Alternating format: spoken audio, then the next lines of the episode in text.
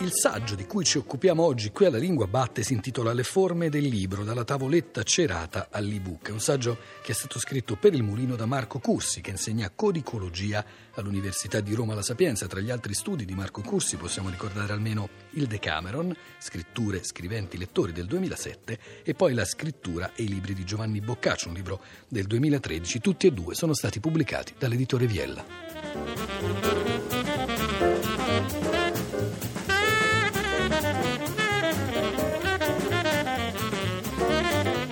Studiare le forme del libro significa tentare la costruzione di un percorso incentrato sui mutamenti che l'oggetto libro ha avuto nel corso del tempo, prendendo a riferimento la sua materialità. Dunque, una sorta di viaggio nel passato che prende il suo avvio dall'antichità romana e giunge fino ai nostri giorni. Se volessimo indicare un punto di partenza e un punto d'arrivo, ci potremmo riferire a due oggetti che, anche se paradossalmente sono molto simili tra loro, la tavoletta cerata da una parte e il tablet dall'altra. La mia ricerca ha avuto l'obiettivo di mettere a fuoco le prassi che segnarono la produzione delle diverse tipologie di libro, puntando l'attenzione sul contesto socioculturale in cui si collocavano e sulle figure professionali impegnate nelle diverse fasi di preparazione del libro.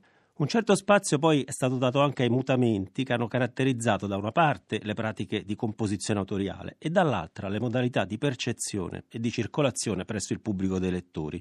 In un itinerario di questo genere ci sono alcuni punti di snodo particolarmente significativi. Si pensi per esempio al passaggio cruciale dal rotolo in papiro ampiamente utilizzato per la trasmissione di testi letterari nel mondo greco-romano al codice, il nostro libro in forma di pagine, che cominciò a sostituirlo intorno al primo secolo d.C. Ma perché il modello del libro da sfogliare ebbe la meglio rispetto a quello del libro da svolgere? Beh, le ragioni più semplici e immediate di questa supremazia furono probabilmente di ordine pratico. Il codice aveva una maggiore capienza e una superiore versatilità, data dalla sua costituzione in fascicoli, che permettevano di compiere con facilità operazioni di aggiustamento. Inoltre bisogna considerare che il codice riprendeva la forma del supporto più tipico della tradizione romana, la tabula, che era adoperata quotidianamente per scrivere conti, ricevute, messaggi, sostituita da un oggetto che utilizzava materiali molto più leggeri e ben leggibili come la membrana o il papiro. Infine vi furono motivazioni di carattere simbolico. Il libro a pagine era percepito come un oggetto diverso e contrapposto al rotolo e alla grande tradizione che rappresentava, strettamente legata alla cultura ufficiale pagana, ed esprimeva simbolicamente la nascita di un mondo nuovo che comunicava attraverso un nuovo modello di libro, la civiltà del cristianesimo.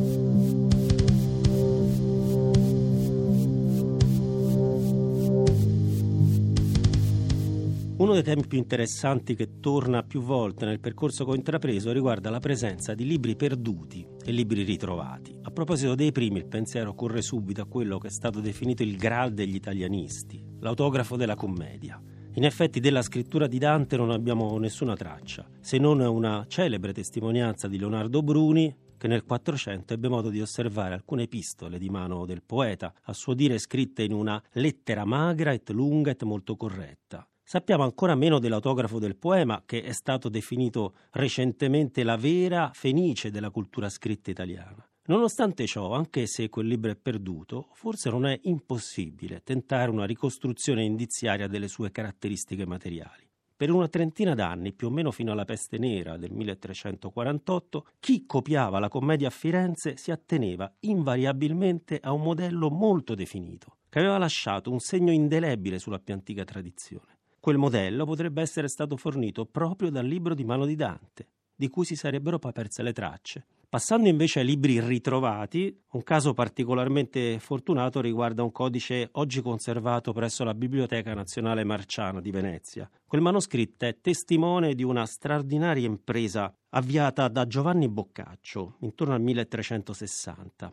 il recupero del testo dell'Odissea in greco, corredata da una traduzione latina. A riguardo, bisogna ricordare che per secoli non si era potuto avere accesso diretto ai poemi omerici a causa della perdita della conoscenza del greco. Bene, Boccaccio, incoraggiato da Petrarca, fu il regista di questa operazione compiuta da un personaggio singolare presentatogli proprio da Petrarca, Leonzio Pilato, un dotto dal carattere irascibile che, pur essendo di madrelingua greca, era nata a Tessalonica, aveva una buona confidenza anche con il latino. Beh, il codice veneziano, testimone delle lezioni tenute da Leonzio a un piccolo gruppo di discepoli capitanati proprio da Boccaccio, è un vero libro di lavoro, aperto a continui interventi di miglioramento. Per questa ragione conserva un buon numero di note in margine, tra cui ho potuto identificare 29 postille attribuibili proprio alla mano di Boccaccio, finora sconosciute. In esse l'autore del Decameron propone frequenti paralleli con Virgilio, stabilendo un dialogo affascinante tra i due più grandi poeti dell'antichità.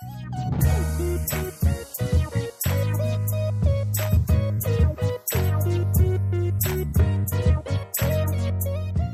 L'ultima parte delle forme del libro è dedicata ai mutamenti di prospettive introdotte dall'avvento dei libri digitali, che ha completamente spezzato un binomio che sembrava inscindibile, quello tra il piano del testo e quello del libro. Accade così che volumi tradizionalmente caratterizzati da connotazioni fisiche molto differenti, si pensi ad esempio all'aspetto di un dizionario da una parte, di un romanzo dall'altra, vengono per così dire ingabbiati all'interno del medesimo contenitore testuale.